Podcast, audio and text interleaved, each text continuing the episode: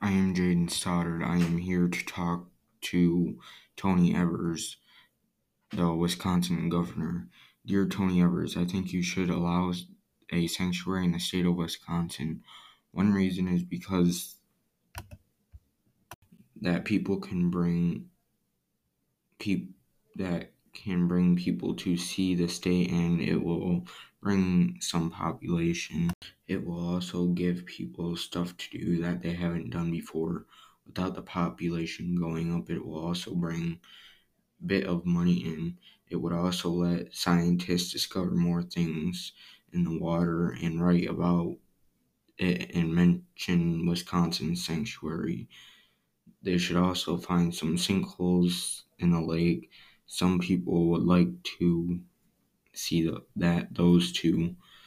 That would also give scientists to write about and discover. Sincerely, Jaden Stoddard.